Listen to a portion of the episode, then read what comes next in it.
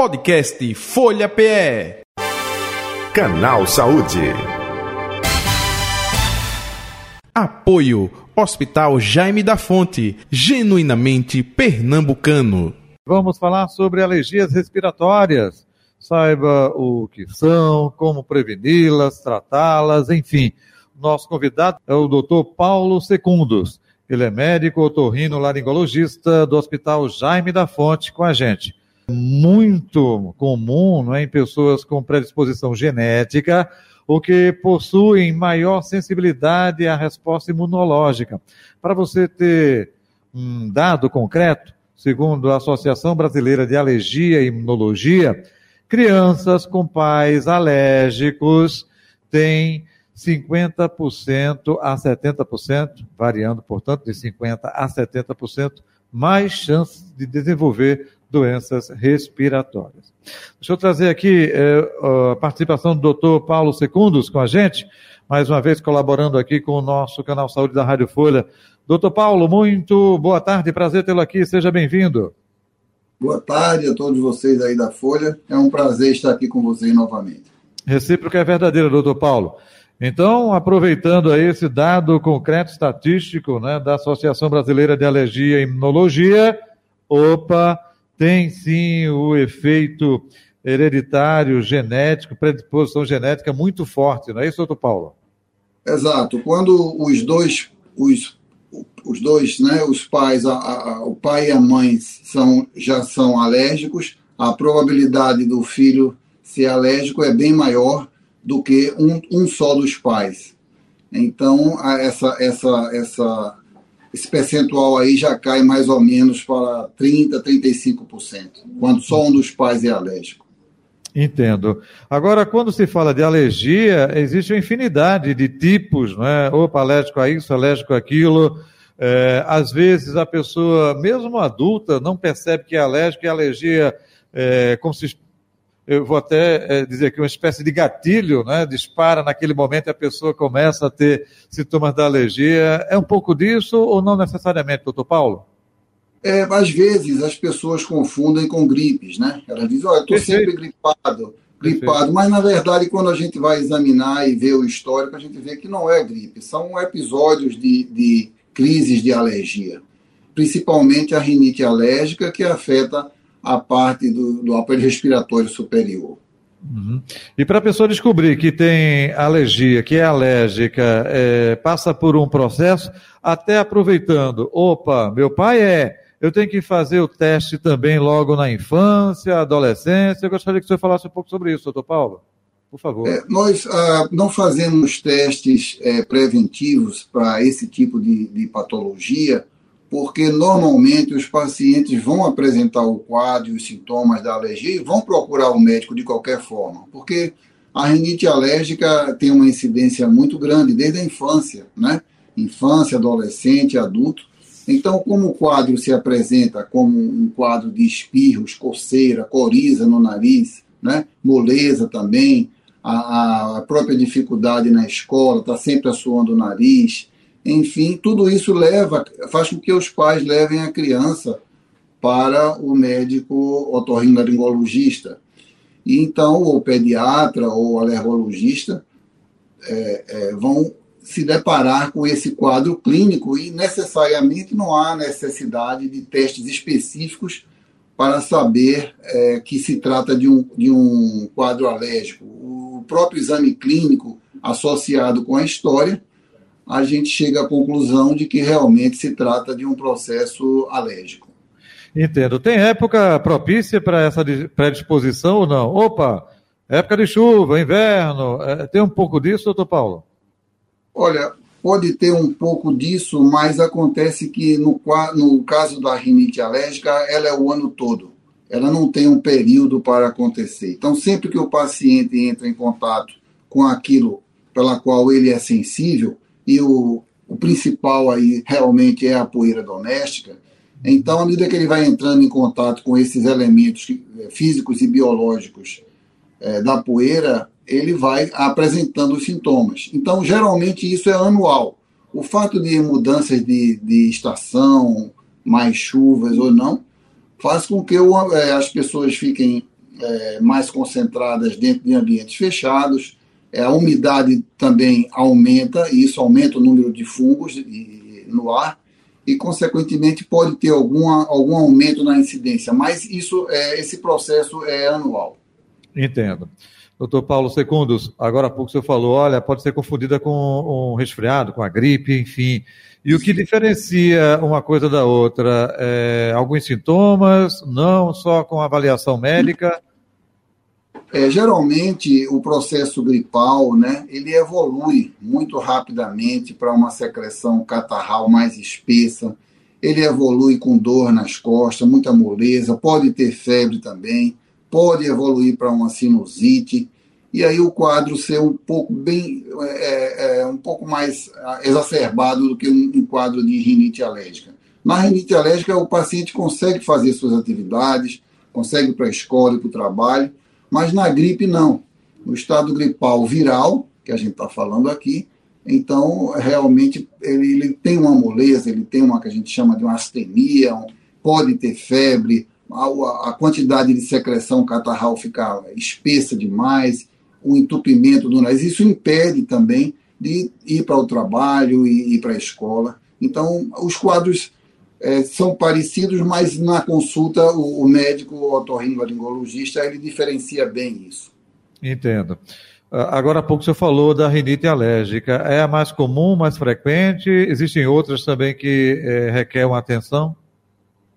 É, no, no, a gente se referindo especificamente ao aparelho respiratório, uhum. seja ele alto ou baixo, a rinite alérgica é, sem dúvida nenhuma, a número um. Não é? É, na, no, no, aparelho respiratório inferior, a gente tem a asma bronca, bronquite asmática, que normalmente atinge mais crianças do que adultos. Mas as alergias podem acontecer em qualquer parte do corpo, né?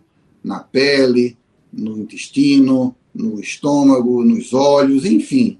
Ah, os olhos geralmente podem ser afetados também pela rinite alérgica, mas o que a gente está se referindo aqui nesse momento é em relação ao trato respiratório superior. Entendo. É, quando senhor se referiu agora há pouco com relação à infância, não é? é opa, é, não ser feito um teste é, antes para diagnosticar essa questão.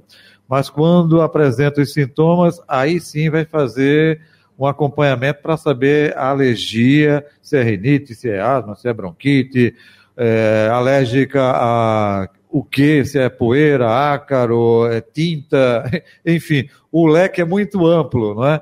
E aí, é, como é feito é, é, esse acompanhamento, esse exame, até se chegar a dizer, não, você, J. Batista, é alérgico a isso.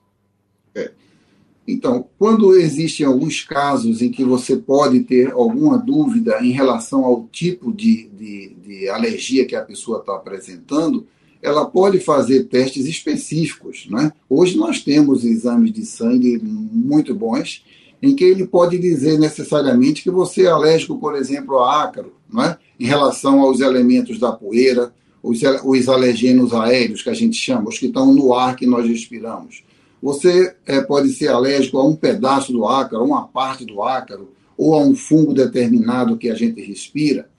Tem também testes específicos para determinados alimentos. Lembrando que as alergias alimentares, elas se apresentam no trato respiratório superior da mesma forma como os alergênios, alergenos aéreos, aqueles que nós inspiramos.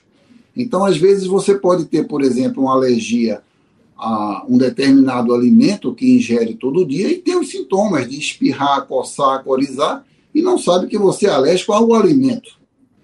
Então, em alguns casos, precisa separar é, a, a, o, o que está causando a alergia. Ela pode ser alimentar e está causando problema no, no, no, trato respiratório superior, nariz, garganta e laringe, ou é realmente a alergia à poeira, é o que respira no dia a dia. Os uhum. outros elementos que você falou, por exemplo, tinta, é, detergente, é, produtos químicos, eles atuam mais como irritantes. E é, irritantes das vias respiratórias. E nesse, nesse grau de, de irritação, então eles facilitam a penetração dos agentes que realmente causam alergia, como, por exemplo, os ácaros e outros elementos da poeira. Mas, Paulo... a... Ah. sim, pois não. Não, é, é, é, justamente nesse aspecto eu vou lhe perguntar, é, pela sua experiência, não é, é consultório, é, tem é, muita alergia também a pelos de animais? Tem, do gatinho, do cachorro, do pet? A alergia ao pelo do animal, ela não é uma coisa muito frequente. Né? Os animais que são bem tratados, bem lavados, porque o ácaro ele pode, se, ele pode ficar no pelo do animal. O pelo do animal em si, pelo do gato, pelo do cachorro, ele, ele não é um, um, um, agente tão assim frequente e importante como causador da alergia, mas mais o que fica no pelo. Então, se você mantém o animal sempre com o pelo baixo, é, tomando os banhos adequada, adequados e aquele cuidado todo, ele não é o principal problema. Muita gente pensa que é, a criança não pode ter um, um cachorro, por exemplo, mas, é, comparando o gato com o cachorro, os gatos são mais alergênicos, mas por conta não do pelo, mas por conta da, da saliva deles, porque o gato gosta muito de lamber. Então, se você tiver um certo cuidado, o, esses animaizinhos não serão o grande problema no tratamento da rinite. Entendo. E nessa descoberta né, do que está causando justamente essa alergia, tem gente que é alérgico ao medicamento e aí há necessidade de mudar justamente de medicamento, doutor? Sim, as alergias medicamentosas é um capítulo à parte e existem. São muito importantes. É sempre gente diz, olha, o medicamento você tomou aquele medicamento e apresentou alguma reação, então a segunda vez que você tomar, a reação pode ser muito mais forte.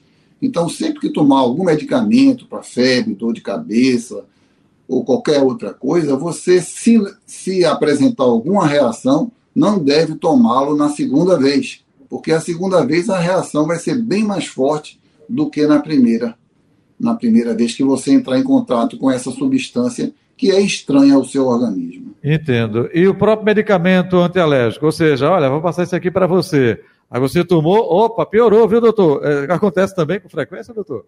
Pode acontecer, sim, porque os medicamentos eles têm veículos para levar a substância principal para o organismo. Então, eles podem ter também corantes, né? Eles podem ter algumas outras substâncias que o seu organismo não aceita.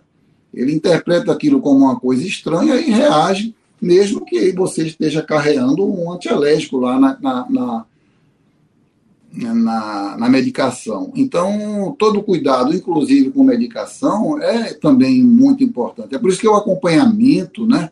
Você faz a consulta, o médico passa, faz a medicação e tal. Tem que ter um, um feedback do, do paciente, dos pais ou do próprio paciente, dizer, olha, estou tomando, estou melhorando, estou tomando, estou piorando, para poder haver uma troca, um, um, um, cuidado especial com isso. Porque droga sempre é uma coisa estranha ao nosso organismo, independente que ela seja antialérgico ou anti-inflamatório, o que for, ela sempre vai ser uma coisa estranha. Perfeito. Doutor Paulo Segundos, outro detalhe também. É, para algumas doenças, é, vocês da área de saúde dizem assim: olha, a gente não utiliza o termo cura, a gente fala de controle. Me veio à mente aqui, por exemplo, diabetes.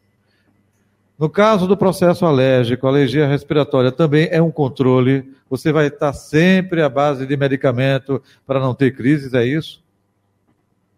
Olha, não é bem assim, mas há uma certa diferença aí nesse caso, porque na rinite alérgica, hoje, como na asma brônquica, asma, por exemplo, na infância, ela tem uma força maior e à medida que a criança vai crescendo, ela dessensibiliza e termina se livrando da asma.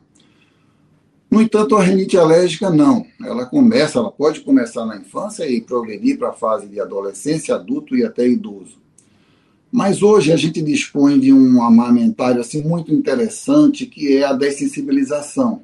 A dessensibilização progressiva visa você dessensibilizar o paciente àquele, àqueles elementos que compõem, por exemplo, a poeira doméstica.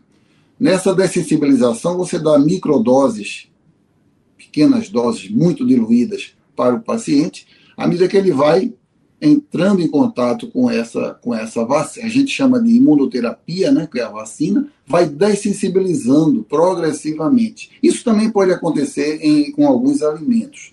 Mas a, a, essa, essa, essa doença aí é diferente das outras que você citou, porque há uma possibilidade de sensibilização. Não significa que você seja alérgico agora e vai ser alérgico até o final, entendeu? Até as outras fases da sua vida. Você pode tem vários processos hoje que a gente pode dessensibilizar você contra aquilo e você usar cada vez menos medicamento. O importante é isso, é, é, é o que nós chamamos de, em termos de tratamento, o controle do ambiente, né, no caso das alergias respiratórias, é, você melhorar o seu ambiente doméstico, porque a casa do alérgico nunca vai ser igual à casa do não alérgico. Ela é diferente. Ela não tem tudo que a outra casa tem.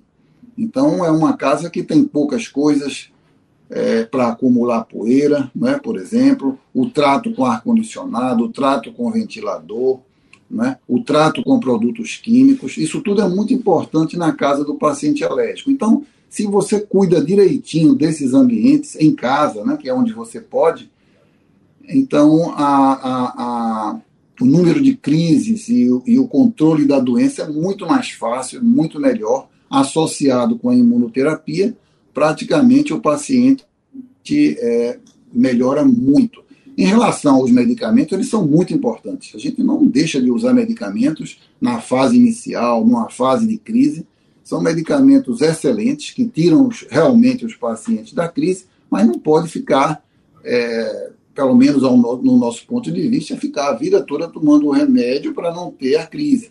A gente prefere passar para um processo de imunoterapia, um processo de, de dessensibilização progressiva, para ou a gente sabe exatamente o que ele é alérgico, se for alimento, por exemplo, feito os testes de sangue e detectar e afastar aquele alimento, ou então dessensibilizar ele para os elementos da, da poeira doméstica.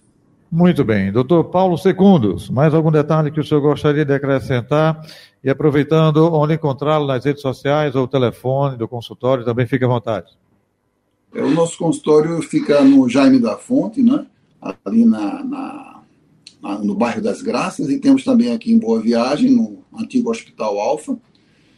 E qualquer coisa que vocês precisarem, estamos à disposição através do telefone 21 29 15 07, né? E só queria agradecer a vocês por essa oportunidade de a gente poder falar um pouquinho sobre esse assunto tão importante. Nós é que agradecemos a atenção de sempre sua aqui com o canal Saúde da Rádio Folha. Um abraço, saúde e paz, até o próximo encontro. Muito obrigado, um abraço. Eu conversei com o doutor Paulo Secundos, ele é médico, é, otorrino laringologista, lá do Hospital Jaime da Fonte, o nosso convidado de hoje do Canal Saúde, Canal Saúde que vai ficando por aqui. Podcast Folha PE. Canal Saúde. Apoio Hospital Jaime da Fonte, genuinamente pernambucano.